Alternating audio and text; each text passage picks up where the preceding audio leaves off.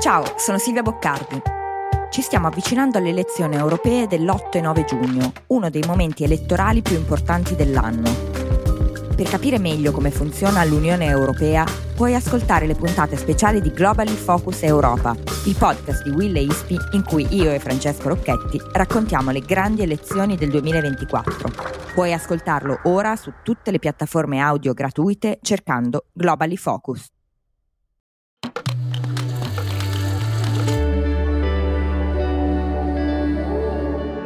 Cora.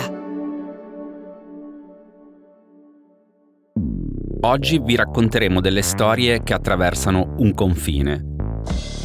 In particolare quello che divide cosa è legale da quanto è illegale, tra lecito e illecito, tra proibito e consentito.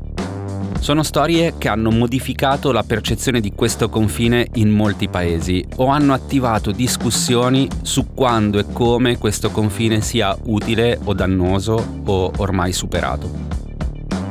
Partiremo da una storia di provincia statunitense, ci sposteremo in Polonia, Messico e ci saluteremo attraversando le avventure di donne che quel confine hanno deciso di superarlo in modo netto e inequivocabile, con una pistola in mano. I've been a reporter covering Southern California for the past decade, and I've spent a lot of time in Adelanto. Quello che state ascoltando è un estratto della prima puntata di un podcast intitolato Dreamland, The Story of Adelanto.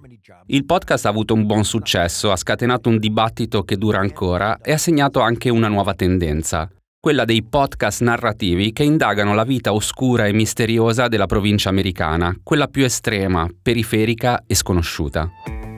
Adelanto è una piccola cittadina di 38.000 abitanti, scavata nel deserto californiano e fondata nel 1915. Il nome in teoria è bene augurante perché riprende l'espressione spagnola adelante, che significa procedere, andare avanti. E come dice all'inizio della prima puntata l'autore del podcast, il giornalista David Weinberg, probabilmente nessuno negli Stati Uniti ha mai sentito parlare di Adelanto e sono abbastanza certo che neanche qui da noi, in Italia, se ne sia mai sentito parlare. Adelanto è una cittadina che tra il 2008 e il 2020 sembrava destinata alla stessa fine di tanti piccoli centri della provincia statunitense, cioè a fallire sotto i colpi della crisi economica prima, quella dei subprime del 2008, e di quella legata al Covid dopo, finché ad Adelanto non è arrivata una persona da fuori, un estraneo. Ora immaginiamoci il deserto, una stanca e sonnolenta routine ed ecco arrivare lo straniero a movimentare un po' tutto. Proprio come accadeva nei film western di qualche decennio fa o nei libri di Stephen King. L'estraneo si chiama John Woodward, un uomo che si fa chiamare Bug capelli grigi lunghi, pizzetto, ex manager di modeste rock band in giro per gli States, ha passato parte della sua vita a vivere in una roulotte e alla ricerca di quell'evento capace di farlo svoltare. È anche un ultraconservatore, membro dell'High Desert Tea Party, insomma un hippie di destra. Bug arriva ad Adelanto, percepisce che lì c'è spazio per lui e naturalmente anche un'idea, che però per un po' tiene per sé. Poi, con 700 dollari, si finanzia una sua personale campagna elettorale per il consiglio comunale e riesce ad essere eletto. Si ritrova insieme a un pastore, a un ex marine, al comando della città e lancia la sua idea. Per evitare il fallimento serve una cosa nuova, una cosa a cui nessuno ad Adelanto aveva mai pensato. Serve trasformare la città in un centro di coltivazione della marijuana. La California infatti è uno degli stati dove è consentito farlo, sia per l'uso ricreativo sia per quello medico, e in tanti altri stati del paese è ormai legale il consumo. L'idea quindi attrae, spaventa anche un po', ma alla fine passa. Tra una mediazione e l'altra Bug riesce a mettere in piedi un po' tutto e la città in effetti sembra rinascere e Bug sente che la svolta è vicina. Ma lui e gli altri sono una compagnia piuttosto stramba e sempre dedita al sotterfugio, alla scorciatoia, all'inganno e alla ricerca di soldi facili. E così l'esperienza di Adelanto si trasforma in una lunga indagine dell'FBI su tangenti, truffe e tentativi di frode alle assicurazioni, compreso un incendio doloso di un palazzo.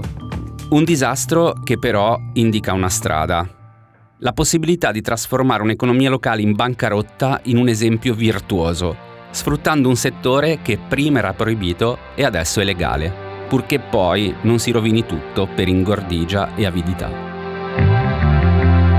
Sono Simone Pieranni e questo è Fuori da qui, un podcast di Cora Media.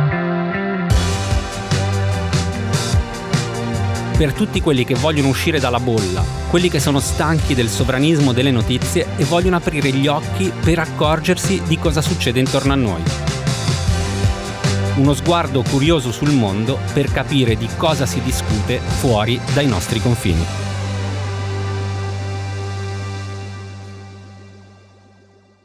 Oggi a Fuori da qui come ospite abbiamo Francesca Berardi. Benvenuta Francesca. Ciao, buongiorno. Allora, Francesca Berardi è una giornalista e per Cora Media ha realizzato un podcast dal titolo Populismi. Ecco, è un podcast ancora molto attuale, considerando anche come sta andando il mondo oggi, e che si incrocia in qualche modo con il tema della puntata, con quel confine tra legale e illegale che spesso finisce per impattare in modo profondo sulla vita delle persone. Sì, e a proposito di proibizionismo e di medicinali illeciti e illeciti, negli ultimi giorni diverse testate anglosassoni, in particolare The Guardian e The New York Times, ma anche Jezebel, hanno parlato senza nascondere una certa preoccupazione di uno studio finanziato dal governo polacco per lo sviluppo di test in grado di rilevare se una donna ha assunto o meno pillole abortive. Lo studio ufficialmente è stato condotto per valutare presunti danni provocati dalle pillole abortive in circolazione sul mercato nero, ma appunto il fatto che ci sia un mercato nero è sintomo che in Polonia le leggi sull'aborto siano draconiane e che il vero obiettivo dello studio sia invece quello di imporre un controllo ancora più stretto sui corpi delle donne. La legge polacca non punisce con il carcere chi assume pillole abortive, ma si può essere perseguiti legalmente se si aiuta una donna a procurarsele. È il caso di un'attivista che pochi mesi fa è stata condannata a otto mesi di lavori socialmente utili per aver spedito via posta delle pillole abortive a una vittima di violenza domestica. A dire il vero l'accusa era di tentato aiuto all'aborto perché le pillole non sono mai arrivate a destinazione, sono state intercettate dal partner della donna che le aveva richieste e poi portate alla polizia.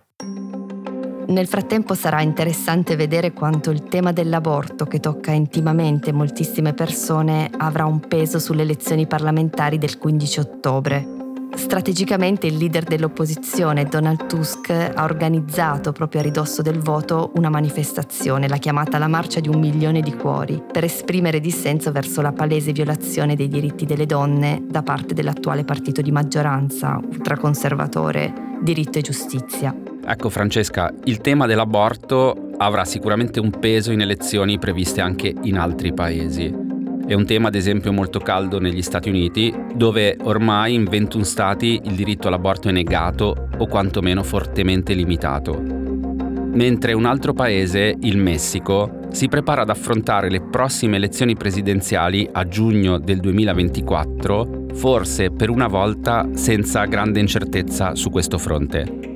Sì, perché in Messico la Corte di Giustizia della Nazione, l'equivalente della Corte Suprema, ha finalmente decriminalizzato l'aborto a livello federale.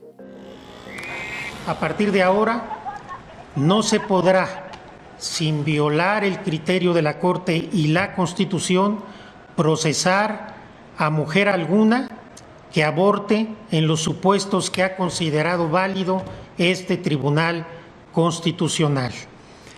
A partir de ahora se inicia una nueva ruta de libertad, de claridad, de dignidad y de respeto a todas las personas gestantes, pero sobre todo a las mujeres. Da ora le leggi statali che puniscono l'interruzione volontaria della gravidanza sono incostituzionali perché violano i diritti umani delle donne. In Messico, lo ricordiamo, ci sono 32 stati. La legislazione di circa due terzi degli stati considera l'aborto illegale o comunque pone forti limiti. Chi decideva di abortire in certi casi, in certe zone, rischiava il carcere e i medici che praticavano gli interventi potevano essere sospesi dall'incarico. Tutto questo ora è illegale. Gli stati dovranno adeguarsi così come dovranno adeguarsi i centri di salute controllati dal governo federale, che nel frammentato panorama sanitario messicano sono poi quelli più frequentati dalla popolazione. Ovviamente la strada per affermare ed estendere il diritto all'aborto, il diritto di scelta a tutte, è ancora lunga, perché al di là della legge ci sono ancora barriere culturali e religiose all'interno di molte comunità, soprattutto lontano dai grandi centri urbani. Insomma, si deve passare dalla decriminalizzazione penale a quella sociale. Ma le condizioni sono finalmente favorevoli e rappresentano davvero una vittoria delle donne in Messico, donne che negli ultimi anni hanno intensificato le manifestazioni per rivendicare questo diritto.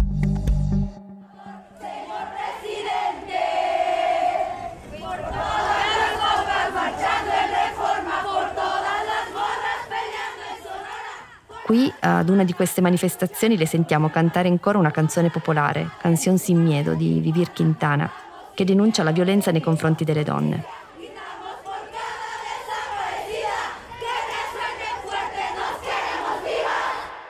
La vittoria ha anche speranza di avere un effetto duraturo, visto che le due candidate donne che si contendono la presidenza del paese non hanno intenzione di mettere in discussione il diritto all'interruzione volontaria della gravidanza. E comunque legge a parte, chi continua a fare la differenza sul territorio sono soprattutto le attiviste delle diverse organizzazioni locali che da tempo offrono sostegno alle donne, spesso anche aiutandole a spostarsi dove è possibile abortire. Un tempo erano le donne messicane a recarsi negli Stati Uniti, ora il percorso è inverso. Ho letto a proposito una storia che mi ha molto colpito, l'hanno raccontata diverse testate, tra cui CNN, e riguarda Crystal Lira, fondatrice di Bladis, con la S, Red Tijuana, uno di questi gruppi di attiviste che offrono sostegno pratico e psicologico alle donne che vogliono abortire. Cristallira ha iniziato ad impegnarsi come attivista dopo essere stata costretta nel 2012 a viaggiare fino a San Diego, in California, per assumere una pillola abortiva Ora invece è lei ad aiutare le donne statunitensi, soprattutto quelle degli stati del sud degli Stati Uniti come il Texas, che ha una legge sull'aborto paragonabile a quella della Polonia, ma forse anche più estrema, se vogliamo, perché i cittadini sono di fatto chiamati a denunciare chi aiuta o intende aiutare una persona ad abortire. Di fronte a leggi come questa e a un panorama che sembra così instabile, in cui evidentemente non si può dare nulla per scontato, una frase detta da Crystal Lira in un'intervista a Refinery 29 suona particolarmente azzeccata. Alla fine non possiamo contare sullo Stato, abbiamo solo noi. E noi abbiamo invitato a dare un contributo a questa puntata una fotografa catalana, Laia Abril, che proprio alle conseguenze della negazione del diritto all'aborto ha dedicato un lavoro potentissimo che si intitola appunto On Abortion. Questo progetto è diventato un libro ed è entrato a far parte della collezione del Pompidou di Parigi, dove ora è esposto. Laia parla anche in italiano e questo è il vocale che ci ha inviato per raccontarci di questo suo lavoro.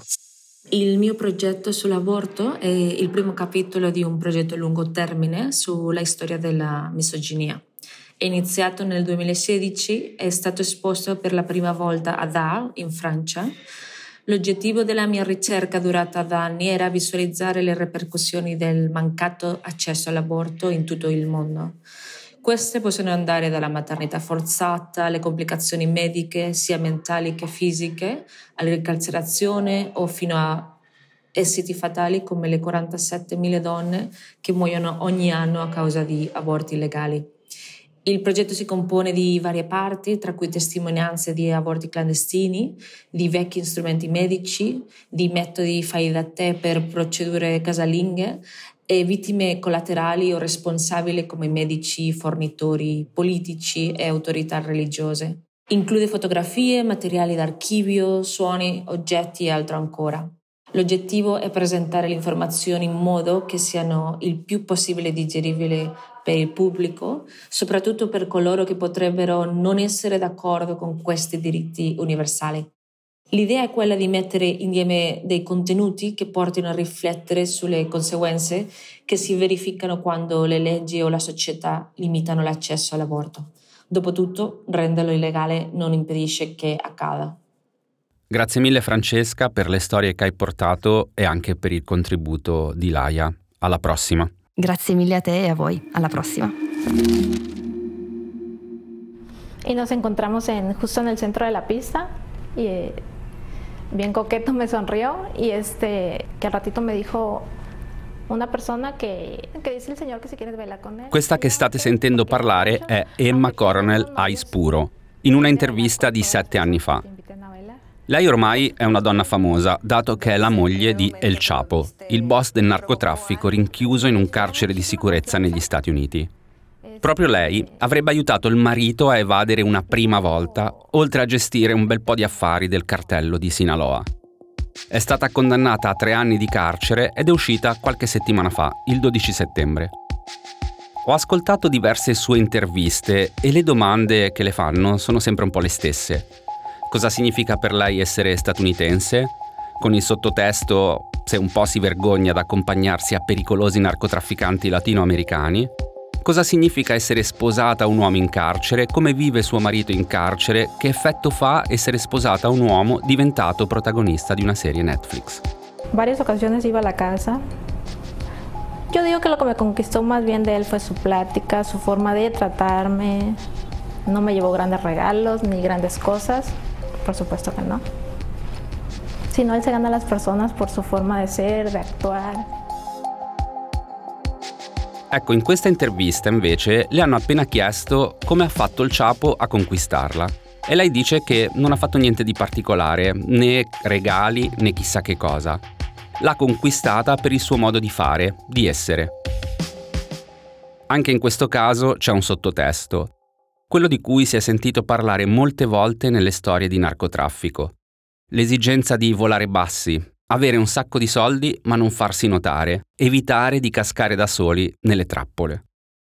Ecco, Emma Coronel Ice Puro raccontava queste cose sette anni fa, ma poi nella sua vita in realtà ha finito più volte per esporsi, sfoggiando ricchezza, lusso e lanciandosi sui social in un modo abbastanza spericolato non è la stessa cosa che hanno fatto le donne che invece, nella immensa rete logistica del narcotraffico, hanno avuto ruoli di primo piano, organizzativi ed esecutivi.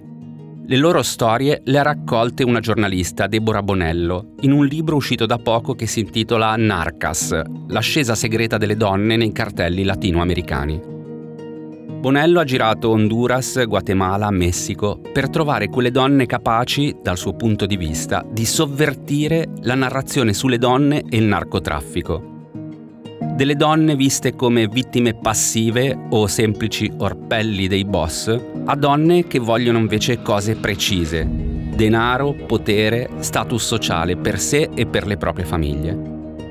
E una di loro, Bonello, ha raccontato una cosa che mi ha colpito ha detto che quando ha una pistola in mano, tra lei e un uomo non c'è alcuna differenza, sono uguali, identici e quindi hanno gli stessi diritti di arricchirsi, di corrompere e di uccidere.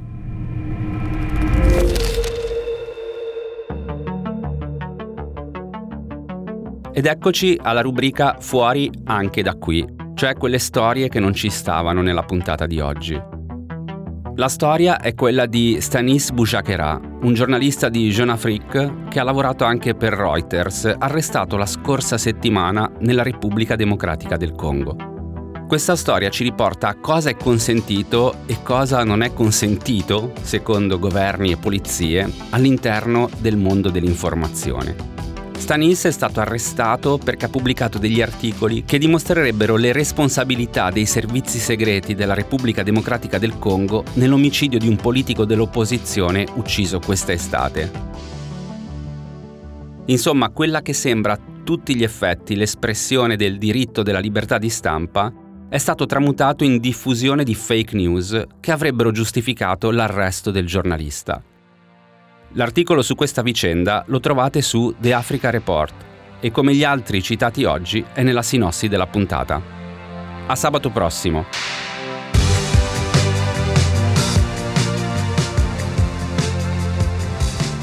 Fuori da qui è un podcast di Cora News prodotto da Cora Media, condotto da Simone Pieranni.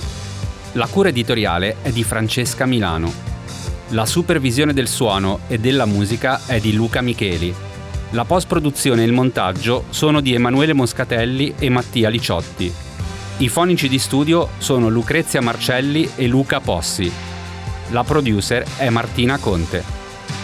Le fonti degli inserti audio e gli articoli di cui abbiamo parlato nella puntata sono indicati nella sinossi.